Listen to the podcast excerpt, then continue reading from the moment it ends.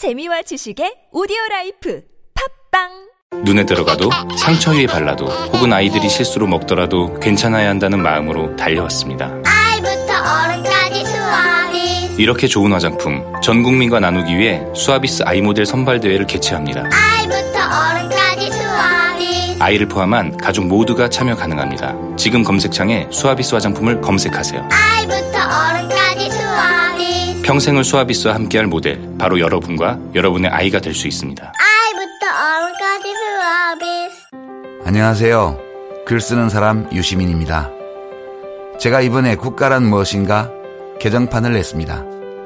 국가란 무엇이며 또 훌륭한 국가는 어떤 모습이어야 하는지 오늘 시점에서 그 답을 찾아봤습니다. 이제 우리는 촛불 다음을 상상해야 합니다. 그 고민 과정에 이 책이 함께하면 좋겠습니다. 국가란 무엇인가 개정판 도서출판 돌베개에서 편했습니다. 맛있어 너무 맛있어 와, 아삭거리는 소리 들려? 와, 진짜 맛있다. 이 김치 어디에서 샀어? 김치 어디서 샀냐면 화 뭐?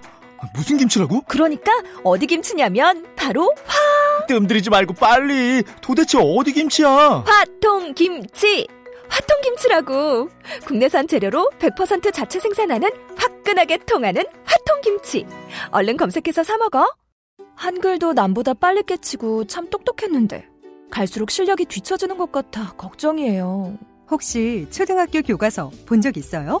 어려운 어휘가 너무 많아요.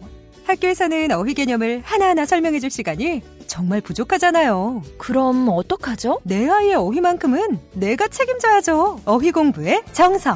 초등어휘 3천 초등어휘 5천 검색창에 초등어휘 3천을 쳐보세요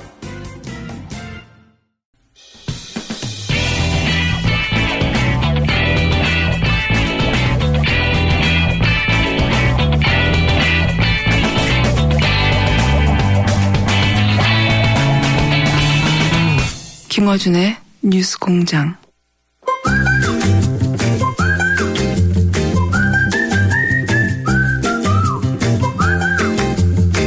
자, 이 시간은 어려운 이름 경제연구소죠? 이름을 바꾸세요, 앞으로. 어려운 이름 경제연구소. 그래서 어제 우리 조합원 총회가 있었는데 특별 결의가 있었습니다. 그 김호준 총수가 네. 폴란이를 다섯 번 외치고 시작한다. 그거 안 하면 출연 금지시킨다. 자, 칼, 어려운 이름 폴란이. 칼각이었어. 어려운 이름 사회경제연구소. 자, 어려운 이름을 바꾸세요. 그 저기 칼은 빼세요. 그냥 폴란이만 하세요. 폴란이? 네. 폴로 할게요, 폴. 네, 폴 괜찮습니다. 폴 연구소 네, 괜찮습니다. 폴 연구소 소장님. 네. 어, 오늘의 주제는 뭡니까?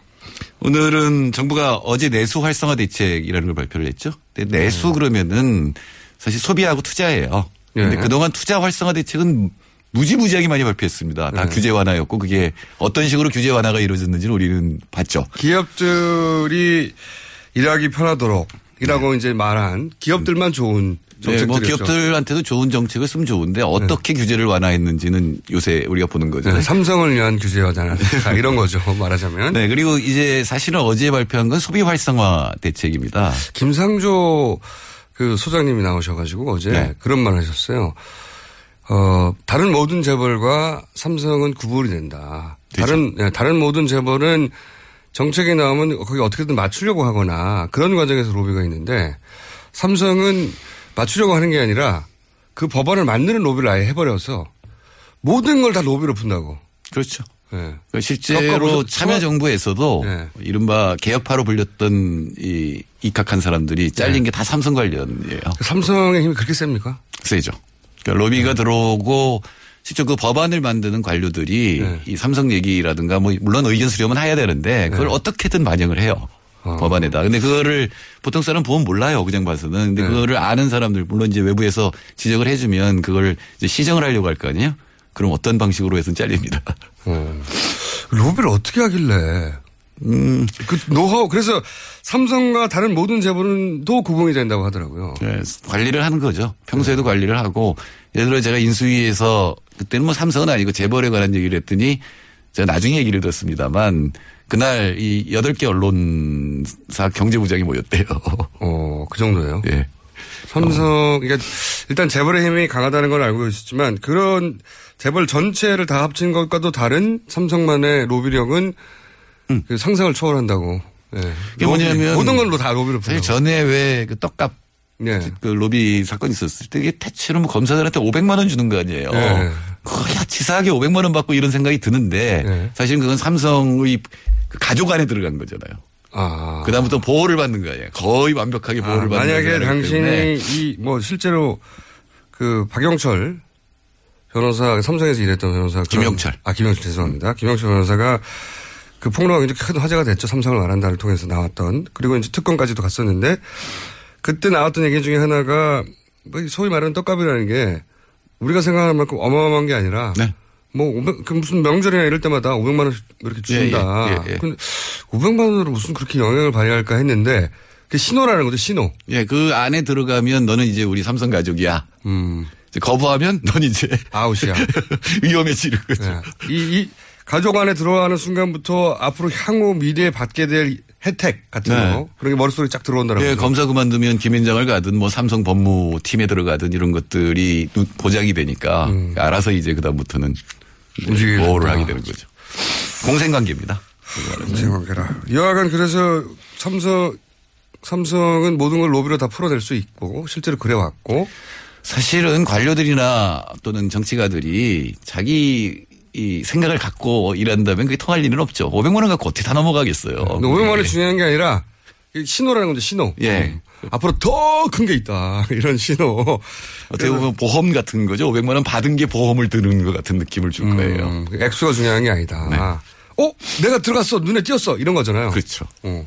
나 그러면은 미래 보장 받은 거야 이런 느낌인 거고. 예, 뭐 100%는 아니겠지만 대충은 다. 음. 내가 조금 더. 잘하면 그러면은 완전히 이너스쿨 안에 들어가는 건가 이런. 예, 그렇게? 되면 상위 0.1% 안에 들어간다고 봐야죠. 그럼 난 여생이 보장됐어 뭐 이런 식의 느낌이 네, 드는 거죠. 0.1%면 여성 부장 정도가 아니죠. 그래요? 저한테 연락 좀 주시면 분명히 연락할 겁니다. 저한테 연락 주시면은 어 저는 더 낮은 액수로도 근데 불행하게도 예. 얘는 해봐야 안 된다고 하면 아예 접근을 안 해요. 접근 안 하는구나. 예. 자, 어, 뭐 하여튼 그런 로비를, 어, 그런 로비가 통한 결과이기도 한, 어, 기업들의 어떤 불편사항을 풀어주는 거였죠. 예, 그게 사실 정부 정책의 전부였다고도 볼 수가 있고 또 하나의 정책이 뭐였냐면은 빚내서 집 살아였잖아요. 네, 그쵸. 그래서 집값은 올라갔고 네. 가계부채가 지금 1344조까지 이제 굉장히. 위험하다. 예. 그러니까 지금 제가 오늘 할 얘기의 핵심은 이겁니다. 왜 소비가 줄어드냐? 예. 근데 이제 그러다가 그러다가 드디어 내수 활성화라고 하는 이제 소비 활성화 대책을 네. 낸 건데 지금 이런 대책은 안 나왔어요 이때까지는. 아니요 나왔는데 이미 다 써먹었어요. 네. 그래요? 개인 소비세를 인하해 주니까 자동차 사면은 세금 인하해주고 이런 거 다 써먹었기 때문에 그때 이미 자동차를 다 샀거든요. 근데 제 말은 뭐냐면 내수 활성화를 전면으로 내세운 음, 음. 이런 식의 경제 활성화 정책은 일본이 이게 아니었거든요 대부분은. 그렇죠. 예, 소비 활성화 정책만 모아서 낸 거는 이번이 처음입니다. 예. 네. 그래서 이제 그럼 이게 효과가 있느냐 뭐 이런 얘기를 한번 해보죠. 네, 그 전에 원인으로 짚은 게 국내 정치의 불확실성, 미신 정부 출범 뭐 이런 거거든요. 그- 이게 상관이 있나요? 아 있죠. 국내 정치 불확실성이 뭐예요, 도대체? 예. 야, 이거 빨리 하야하셨으면 소비가 이렇게 줄지를 않는다는 거죠. 아, 그러니까 정부 다 아는 거예요. 이게 재밌는 게 관계 장관회의를 열어서 이제 발표를 했는데 참석자는 이제 겨우이 경제부처가 다 막나대요. 그리고 마지막에 누가 있냐면 이현, 이현재 자유한국당 정책위 의장. 아하. 이게 관계 장관회의가 발표할 때 이렇게 지금은 여당이라고 하기도 뭐한 예. 하나의 정당의 정치의장이 예. 들어간 적이 없는데 이것도 참 재미있는 얘기입니다. 어쨌든 여당 권한 중지 상태 아닙니까 지금? 네, 세 가지로 돼 있는데 하나는 소비 심리 회복, 가계 소득 확충, 그리고 가계 자영업 부담 증감, 이 증, 네. 부담을 갖다 줄여주는 이게 세 가지인데 대체로 부자들 소비를 늘리자예요. 핵심은 왜냐하면 가- 가난한 사람들은 보통 사람들은 네. 지금 가계 부채에 짓눌려서 네. 소비를 늘릴 수가 없잖아요. 네. 가계 부채가 없다고 적지 많지 않다고 하더라도 예를 들어서 전세금을 올린다. 예. 그러니까 저도 재작년에 2억 올려줬는데 그럼 어떻게 소비를 늘려요? 그- 그렇죠. 거기에 다 들어가는 거죠. 예. 빚까지 지게 되는 거죠 거꾸로. 그러니까 사실은 소득이 없으니까 소비를 못하고 특히 하위 80%는 네. 하위 80% 답니다. 네. 소- 소득이 없는 데다가 이 부채가 있는 사- 집 사기 위해서 집 부채를 진 사람 또 전세에 사는 사람이나 월세에 사는 사람들은 그게 너무 올라가니까 네. 소비를 줄일 수밖에 없는 거죠. 그렇죠. 예. 그런 상황에 지금 불황인데 네. 그런데 이거를 해결하기 위해서 내수 활성화 정책을 내놨는데 그게 이제 실효성이 있는 건가? 네, 지금 가장 화제가 되는 거는 가족과 함께 하는 날. 네. 이라는 거죠. 금요일 4시 퇴근. 이거 직장인들한테 욕 많이 먹고 있어요. 어, 왜 욕을 먹죠? 금요일 4시 퇴근하고 우리 연구소는 확실하게 4시 퇴근 합니다. 그러니까 이제 어 다른 월요일부터 목요일까지 30분씩 일을 더 예, 하고 예. 거기에 또 밑에 주처럼 달려 있어요. 네. 이게 4시에 퇴근한다 그러면 기업이 또 뭐라 그럴 거 아니에요. 네. 그러니까 주 해가지고 월요일부터 목요일까지 30분 더 일하고 네. 뭐 똑같은 거잖아요. 30분 더 일하기만 할 것이다. 대부분 그렇게 얘기하죠. 그리고 나서 아니 그게 만일에 우리나라가 6시 칼퇴근하던 사회였으면 이렇게 얘기하면 설득력이 있는데 네. 우리 이제 광고에도 나오잖아요. 막 퇴근 막 하고 부장이 가 그러니까 탁 일어났다가 부장이 그대로 있으니까 도로 앉잖아요. 그러니까 애초에 칼퇴근이 안 되는 사회인데 이거는 그냥 30분만 더 일하라는 얘기가 되는 되는 거라고 이게 직장에 일을 안 해보니까 이런 얘기를 하느라고 한, 하는 거라고 하죠 이제 사람들이. 그렇죠. 사실 공무원들도 이걸 만든 공무원들도 칼퇴근 안 하거든요. 보통 9시, 10시 퇴근해요. 굉장히 이상한. 적용 대상이 없는 정책이 나온 거예요. 적용 대상이 없는. 그러니까 이거는 일본 정책 그냥 뺏긴 겁니다. 아 일본에서 이렇게. 예, 일본에서 금요일 날 3시 퇴근이에요, 거기는. 그러니까 아. 3시 퇴근, 야, 이건 너무해. 그러니까 4시 퇴근으로 해놓고 밑에, 어, 줄을 달아가지고 월, 화, 수, 목은 30분 더 하고. 뭐. 그리고 실제로 이렇게 퇴근했다고 해서 소비가 과연 늘어날까? 네. 사실 소비는 가난한 사람들은 자기 소득의 100% 이상을 써요. 그러니까 네. 하위 10%는 105%를 써요. 이건 빚져서 빚진다는 소비하는. 얘기고. 근데 상위 10%는 60%가 안 돼요.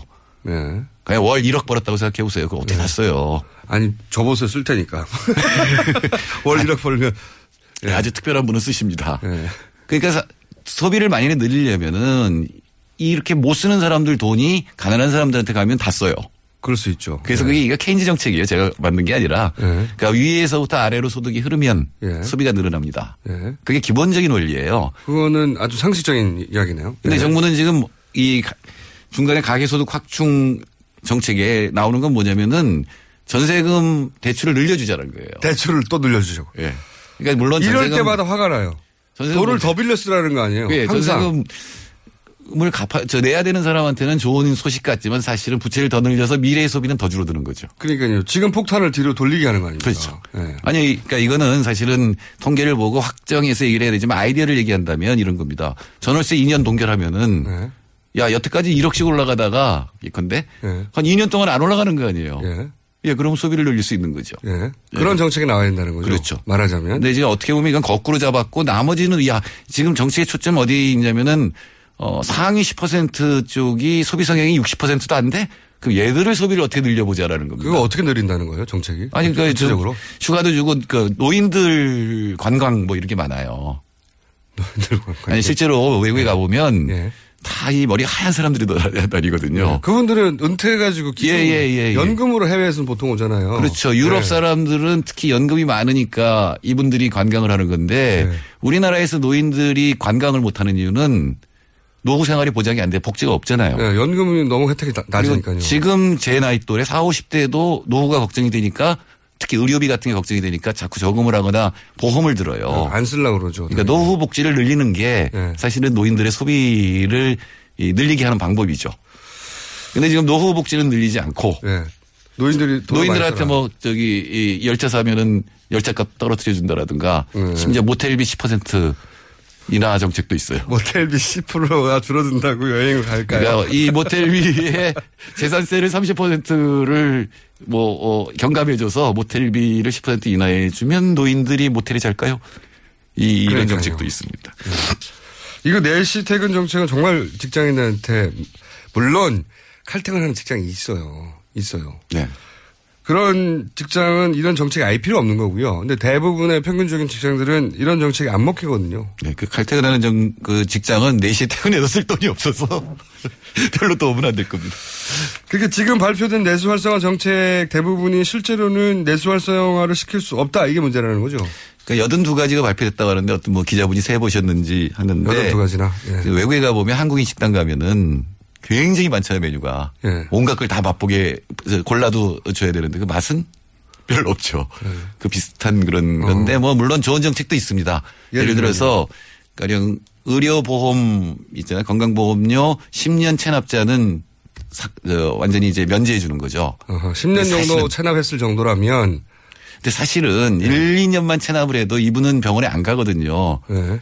보험료를 내는 건 뭐예요? 보험금 때문에 가는 거 아니에요. 예. 그러니까 이분들은 보험료도 안 냈지만 사실은 보험금도 안 쓴 거예요. 예. 그래서 사실은 어, 다 면제를 시켜줘야 되는 거거든요. 음. 그러니까 가계부채도 사- 하위 10%는 부채의 양이 크지 않아요. 자, 그러면 지금 발표된 내수 활성화 정책이라는 게 어, 실제 내수 활성화를 시킬 가능성은 대단히 낮다고 보시는 거고. 그렇죠. 네. 그러면 지금 상태, 지금 기준으로 혹시 대선 후보들 중에 눈에 띄는 내수 활성화 정책을 캠프 단위에서 발표한 것이 있긴 있나요? 음, 보시기에? 제가 보기에 이재명 시장 정책이 가장 빠를 겁니다. 제그 근거는 뭐냐면은 네. 그 성남시가 아마 악성 채무는 제일 적을 거예요. 네. 그 주빌리 은행이라고 지금은 의원이 된 재윤경 의원하고 같이 이제 여러 가지 네네네. 일을 했는데 그게 뭐냐면은 은행이 마이크로 악- 크레딧. 예, 예. 음. 예. 아, 마이크로 크레딧은 아니고 이제 면제해 주는 거죠. 아예 면제 주는 거. 예, 은행이 그 못 받을 거라고 생각하면은 손실 처리를 해요. 예. 그러니까 이 사람들은 진짜 이건 받으러 다니는 비용이 더 많이 든다. 완전 라고 하면은 불량채권이라고 보고. 예. 예, 예. 근데 그거를 그러면 손실 처리하면 없애줘야 되잖아요. 그걸 예. 팔아요. 예. 추심업체한테 10% 이하로 팝니다. 예. 그래서 천만 원짜리 붙이면 100만 원으로 팔아요. 예. 그럼 이 추심업체는 어떻게든 10명 중에 한 2명만 하면 이익 남을 거 아니에요. 그래서 거기서 이제 불법이 많이 등장하죠. 예, 그래서 어. 주빌리 은행이 한 게 바로 그런 악성 채무를 모아서 소각을 시켜버린 거거든요. 음. 근데 이거를 국가가 하게 되면 정말로 목숨의 위협을 받는 분들 채무는 없어져요. 네. 보통 이제 사채에서 뭐 예, 예, 1000%는 2000%는 상상할 수 없는 예, 이자율에 예, 예, 계속 예. 시달리며 빚의 그 악순환 속에 사시는 분들의 음. 악성 채무를 아예 사서 왜냐하면 천만 원짜리가 이미 100만 원이나 50만 원으로 돼 있거든요. 그렇죠. 그리고 그걸 은행에서는 더 이상 못하니까 팔아버려요. 예. 그걸 사겠다는 거죠. 예, 정부가. 그걸 사든지 아니면 너네도 어차피 못 받을 거면 포기해라 라고 해서 지금 주빌리 은행은 그걸 소각하는데 정부가 협상을 해서 싸게 음. 사든가 해서 소각을 시켜주면 하위 10%의 악성채무는 바로 없어지거든요. 그렇죠. 그 은행도 손해를 보는 게 아니고. 그분들은 평생 그 빚 갚다가 끝나는 상황이 많거든요. 예, 예. 그리고 최악의 경우에는 그 피해타 같은 상황이 되는 거죠. 아, 그게 눈에 띄는 정책이다. 아니, 그리고 또 이제 집값이라든가 임대료 통제 같은 것들은 긴급할 때는 해야 됩니다. 네. 사실은 전세금 2억 올려봐야 네. 그거 별로 굴릴 데 없잖아요, 요새. 그래, 은행에 넣어놓으면 400만 원 버는 거거든요. 하지만 그거를 내야 되는 사람 입장에서는 완전 예, 그거를. 전세 대출 해줘도 네. 그럼 이 사람은 700만 원, 70만 원씩 갚아야 돼요. 왜냐면 이게 차이가 있잖아요. 예금 금리하고 대출 금리하고. 근데 이게 가봐야 소비 활성화도 안 되는 겁니다. 근데 그럴 때는 아예 전세를 못 올리도록 아예 정부가 전월세 동결을 긴급할 때는 할 수 있는 건데 이건 물론 통계를 들여다보고 부작용을 찾아내서 정책을 보완해야 되겠지만 방향은 그렇다는 거죠. 전세금을 빌려주는 게 아니라 그러면요 오늘은 여기까지 하고 다음 시간에는 지금 이제 후보들 각 후보들이 정책들 많이 발표해요. 네. 네. 그 중에서 눈에 띄는 정책들 이건 괜찮고 이건 말도 안 돼. 일단 칭찬하는 것부터 하죠. 알겠습니다. 다음 시간에는 살짝 칭찬 한번 해보고 그 다음 시간에는 바보 시간을 가져보도록 하겠습니다. 지금까지 폴 연구소. 어, 어렵지만 폴 연구소 여전히 폴 연구소의 정태 수장님이었습니다. 감사합니다. 감사합니다. 미 항공우주국 나사에서 우주인들의 비상식량으로 쓴다는 남미 최고의 완전식품 마카 플러스 한국에서 가장 비싸고 귀한 식품이라는 산삼 플러스 거기에 한국인이 좋아하는 녹용까지 녹용까지. 일단 이 세 가지를 모두 넣은 제품이 나온 거니까. 마카 산삼 녹용. 대박. 좋은 건 다 있네. 031-323-2559 영한네이처 yhnaturi.com 똥은 싸고 다니냐? 미치도록 싸고 싶다. 빅동의 추억. 미국 장사랑! 구렁이 똥 이뻤다. 장이 살아야 내 몸이 산다. 혈중 콜레스테롤 개선과 배변 활동에 도움을 주는 건강 기능 식품입니다. 빅동의 추억. 미궁 장사랑. 지금 검색창에 미궁 장사랑을 검색하세요. 이건 제가 싸보니까 효과가, 싸보니까? 써보니까 효과가 있는 것 같아요.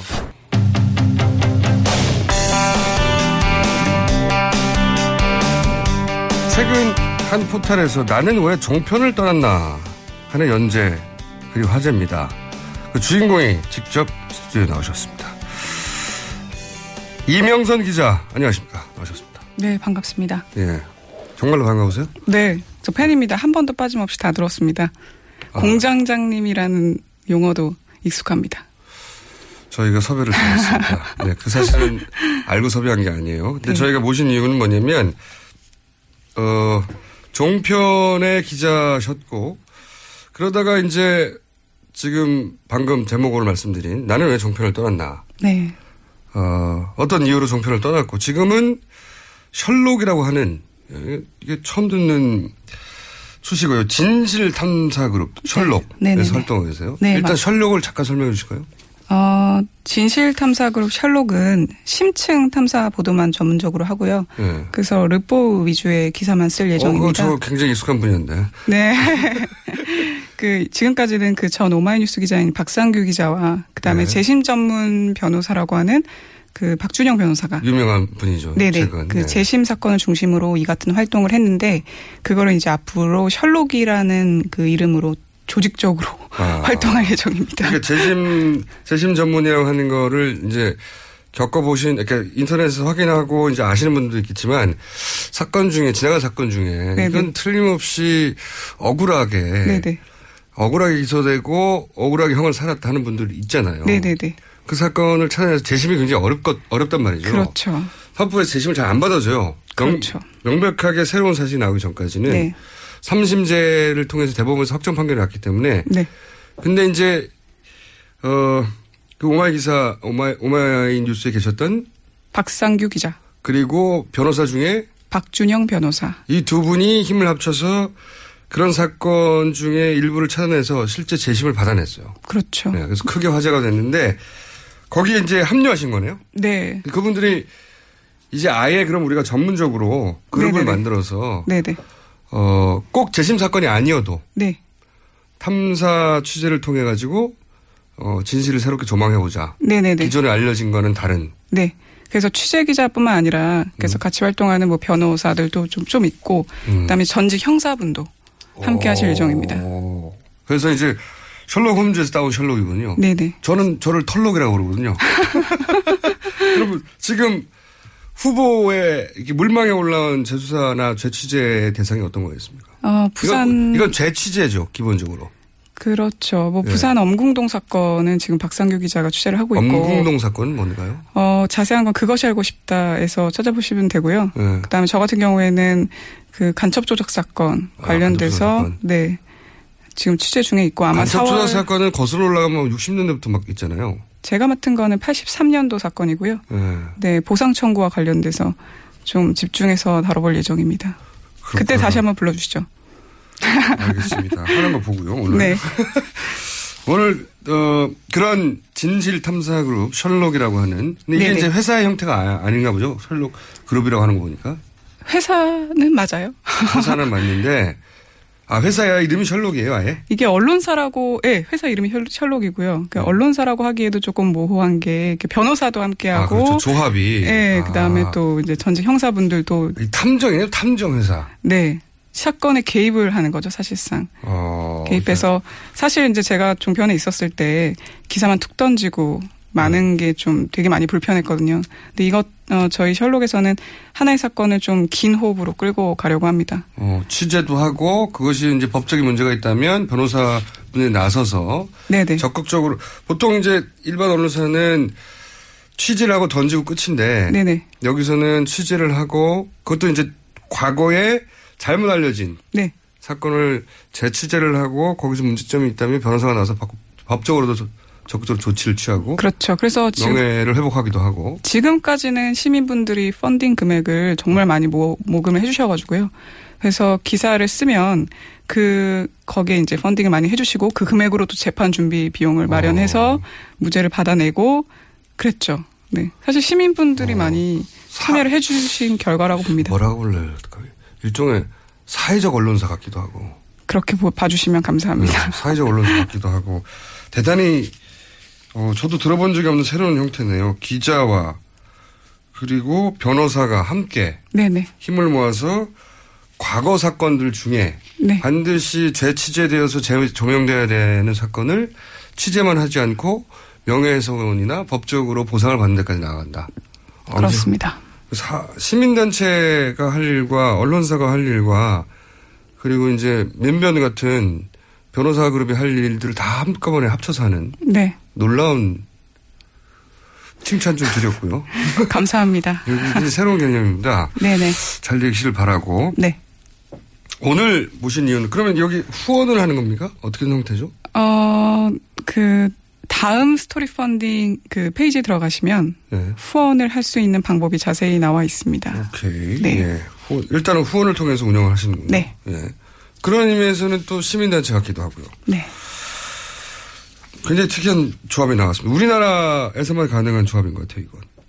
그런가요? 왜 외국에서는 왜안 될까요? 네. 들어본 적이 없어요. 어, 각자의 전문 영역이 있고 기자들은 그렇게 해가지고 사후에 변호사하고 합쳐지거나 뭐 이럴 네네. 있지만 같이 처음부터 움직이는 걸 처음 들어봤어요. 음. 어, 이거 굉장히 바람직한 형태인 것 같고요. 자, 오늘 모신 이유는, 어, 한 가지 더 있습니다. 저희가 이제 이 나는 왜 종편을 떠났냐는 기사 연재글을 쭉 보다 보니까 떠난 이유 중에 종편의 편파성 네네. 때문에 떠났다 하면 사례를 든 것 중에 하나가 네. 2012년 대선 당시에 네. 정치부에 계셨는데 네, 정치부에 정확하게는 파견을 갔었습니다. 파견을 네. 예, 대선 시즌이다 보니 네네.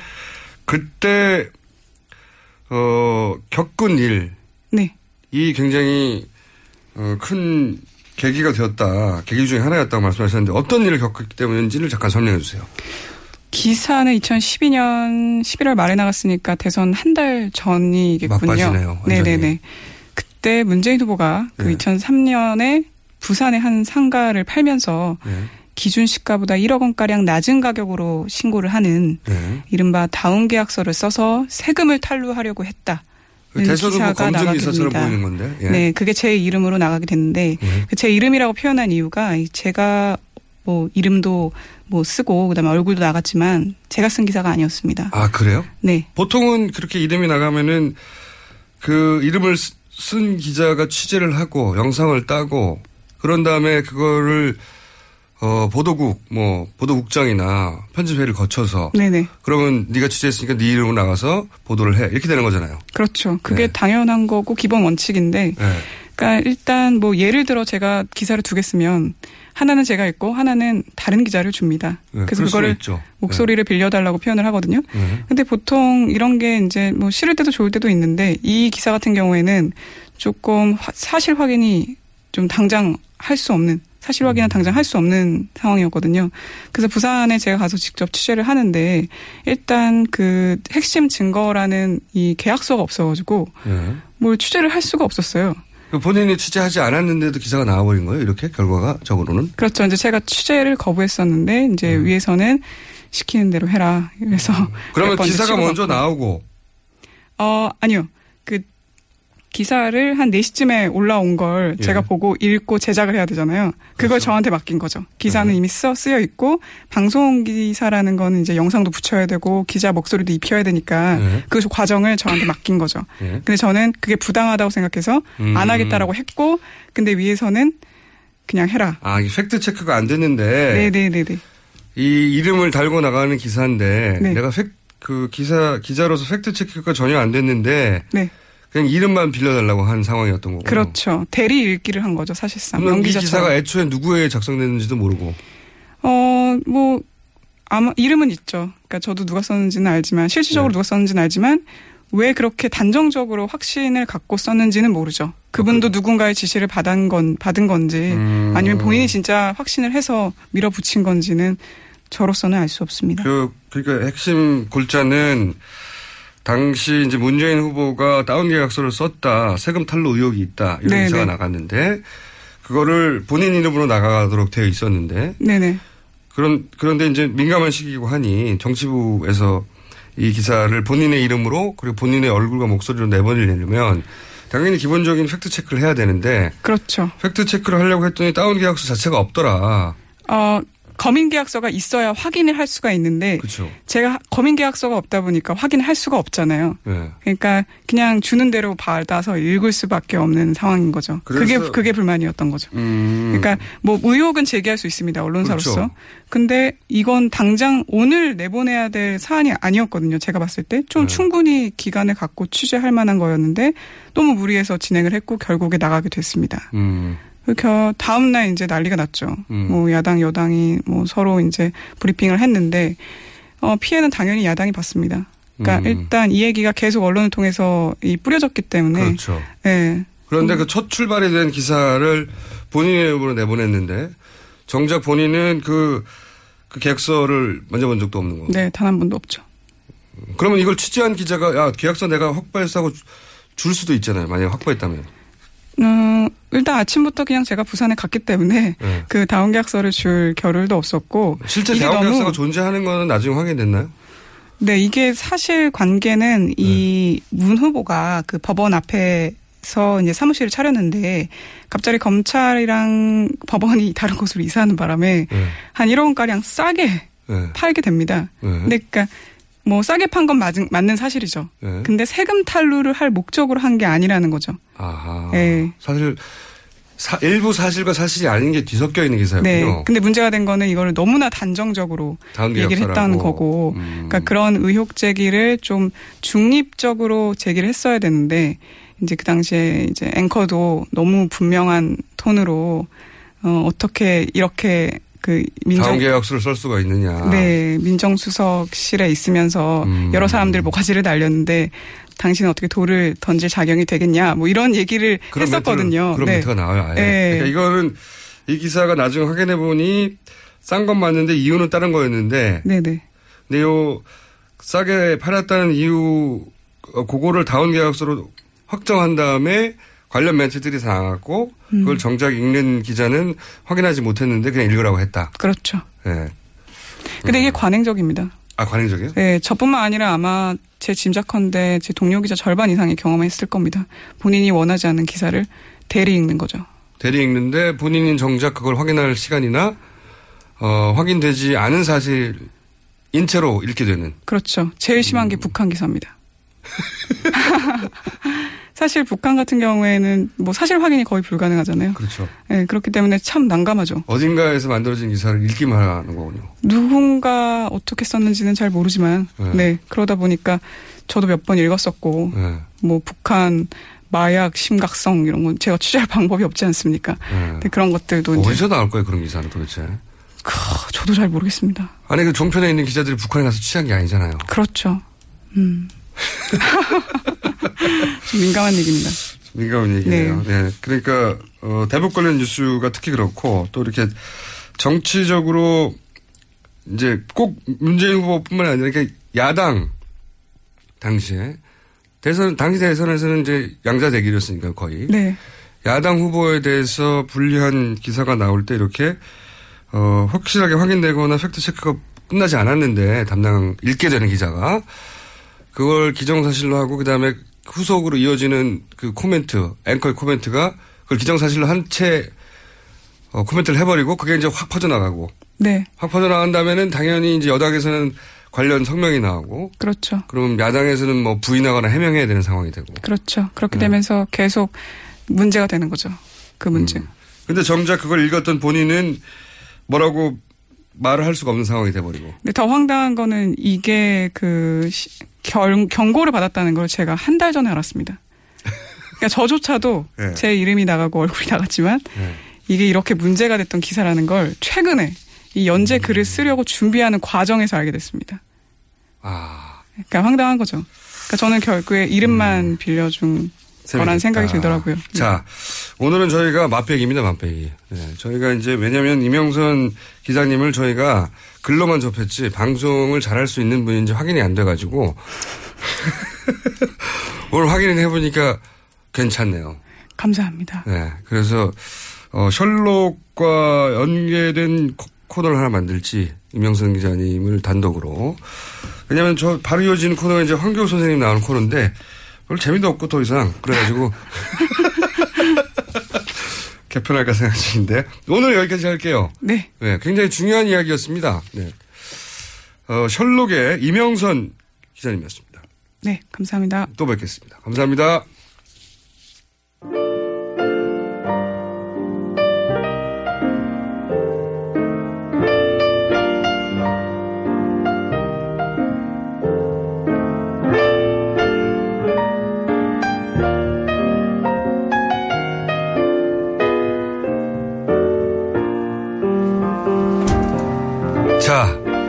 조홍천 의원님, 좀 아쉬워요. 예. 적극적으로 답을 안 해주시네. 알고 있습니다. 이분이 아는 게 많은데, 아직 적극적으로 현직 피고인이라. 아, 그러나 저희가, 어, 앞으로 좀 더 모셔가지고, 어, 적극적으로 답을 안 하는 부분만 집중적으로 파가지고 인터뷰를 추가로 할 예정입니다. 네. 어, 김어준 씨 목소리로 태교를 했습니다. 그렇게 키운 아이가 4살이 되었네요. 애가 키우기가 힘듭니다. 제 잘못인가요? 네. 아이가 똑똑하긴 한데 상당히 키우기가 힘듭니다라는 문자가, 항의 문자가 나왔습니다. 8356분, 쓰시는 분. 네. 죄송합니다. 네, 여기까지 하겠습니다.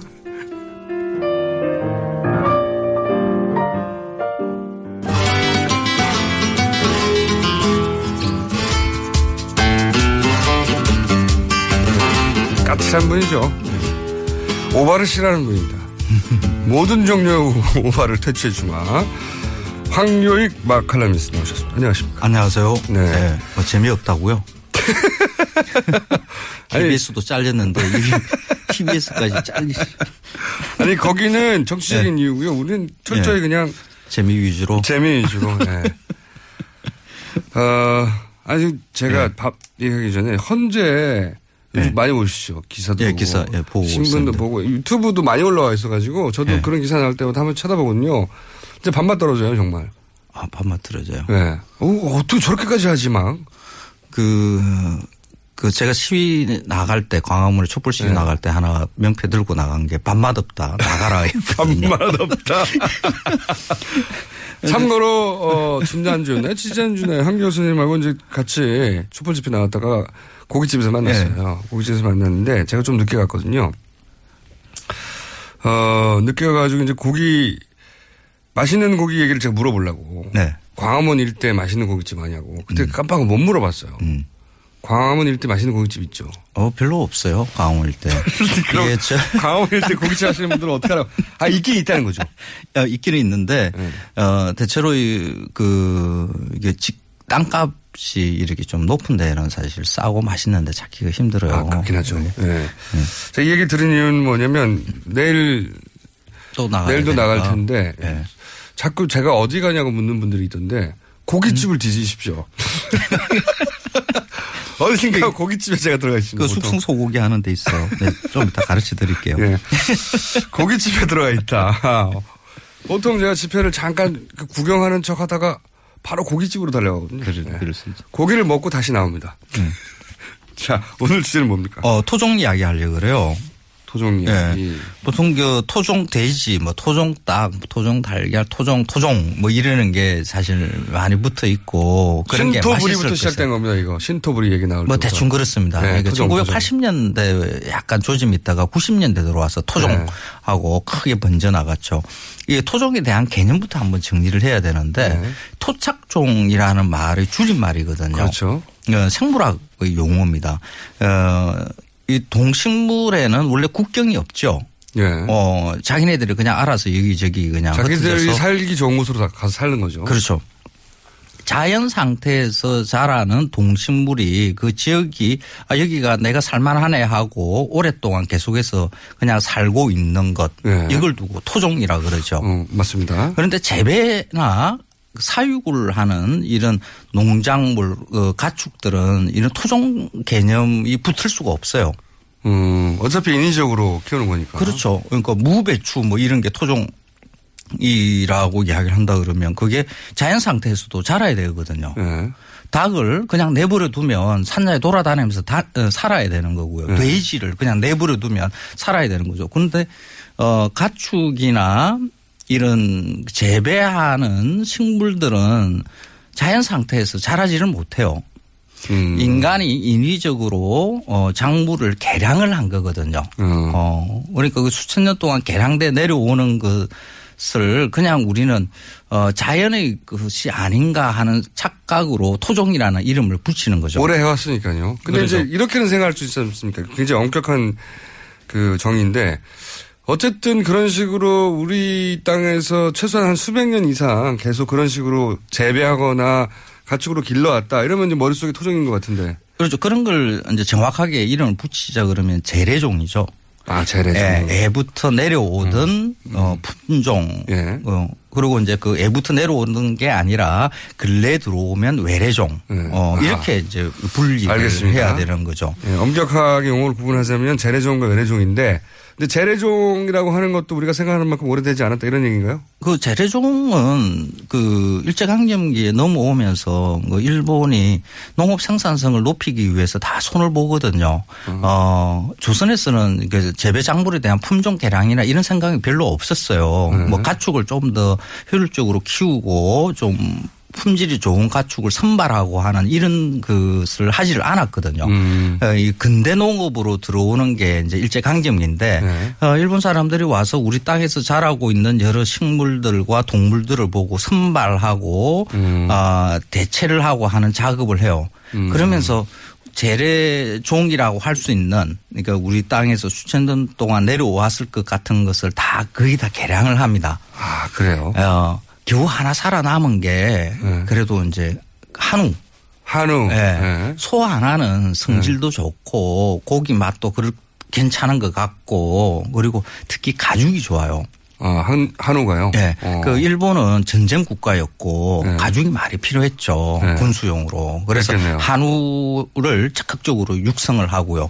그외 돼지는 우리가 재래 돼지의 그 자료들을 보면 한 30kg 정도밖에 안 나가요. 아, 그렇게 작았어요? 지금 뭐 있고서 한 100kg 정도 네. 우리가 키우거든요. 그러니까 이거 효율이 없죠. 그래서 음. 버리고요. 닭도 달걀도 많이 낳고 빨리 커야 되는데 별로 그 달걀도 안 못 낳고 어, 이 몸집이 빨리 크지가 않으니까. 그것도? 그것도 다 도태시키죠.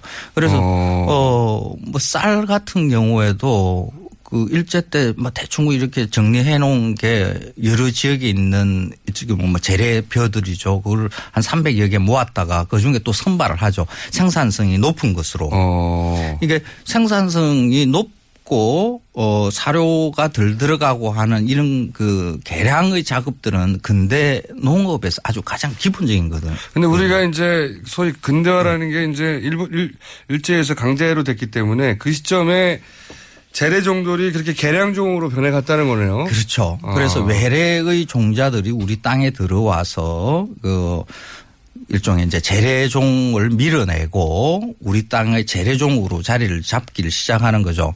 그렇게 외래에서 들어온 것이라 하더라도 오랫동안 네. 우리 땅에서 계속해서 또 그 재배를 하고 사육을 하면 또 이것도 또 재래종이라고 봐야 되는 거죠. 뭐 한, 그 정확한 기준은 없지만 한 100년 이상 되면 그런, 그런 느낌인데. 아, 보통 뭐 한 일곱 대 세대 정도 이렇게 내려가고 하면 그냥 재래종 이렇게 봐야 되는 게 맞죠.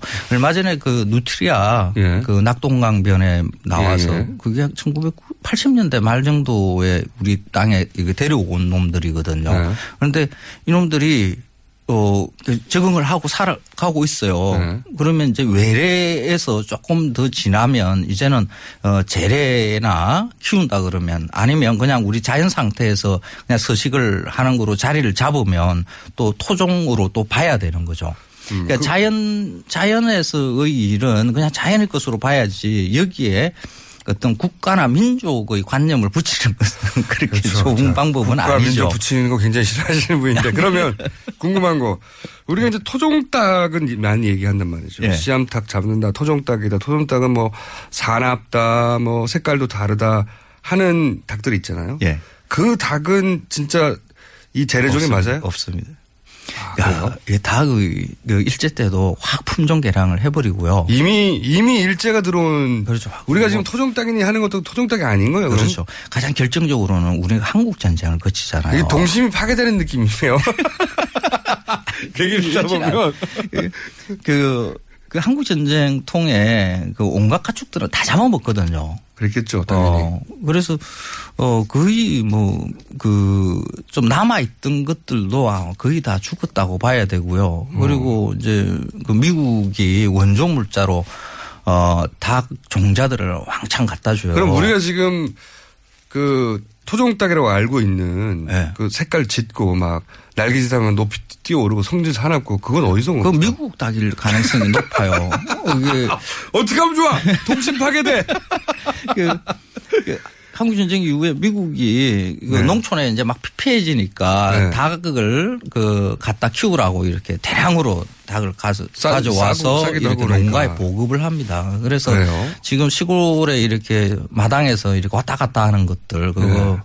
그 미국에서 온 그게 닭일 수 있어요. 기껏 60 이렇게밖에 안 되는 겁니까? 그렇죠. 그그 조선 시대로 거슬러고 그런 거 아니에요? 없어요. 지금 그 제주도나 저 지리산 일대 가면 흑돼지. 네, 흑돼지. 어, 그걸 갖다 토종이라고 보통 그렇게 믿고 이야기하는데 있죠 제주도에서. 예. 그 바크셔의 변종이죠. 그러니까 된 영국에서? 개량된 바크셔, 그 버크셔라고 보통 이야기하죠. 그 버크셔는 언제 들어온 거예요, 그건? 어, 그 일제강점기에 들어오죠. 아, 어, 일, 그, 일본에서 영국에서 들어와서 개종, 어, 개량한 다음에 그게 한국으로 들어온 겁니까? 그 렇죠. 보통 미국 버크셔나 영국 버크셔가 이제 우리 땅에 들어오는데, 네. 어, 1970년대 흰돼지 요크셔가 들어오기 전에 네. 시골에서 그걸 많이 봤거든요. 버크셔를. 그래서 흰돼지는 외래고 네. 어, 버크셔 까만 돼지는 토종일 것이다. 라고 우리가 짐작한 거군요. 아, 그렇죠. 그런데 그 원래 그 핏줄은 그 영국 핏줄이라고 이렇게 보면 됩니다. 동심 다 파괴됐어요? 아니, 근데 뭐 아니, 이런 시간이 일이- 다 됐습니다. 그렇죠. 이거 재래종 이런 것들은 사실 그, 그 가축을 키우고 이렇게 재배하는 것들 이런 것은 다음 주에 이어갈게요. 씨였습니다. 없습니다. 만만 있으면 돼요. 동심 다 파괴됐고. 거리에서 고깃집에서 뵙겠습니다, 이번 주도. 예, 김어준이었습니다. 다음 주에 뵙겠습니다. 고맙습니다. 안녕!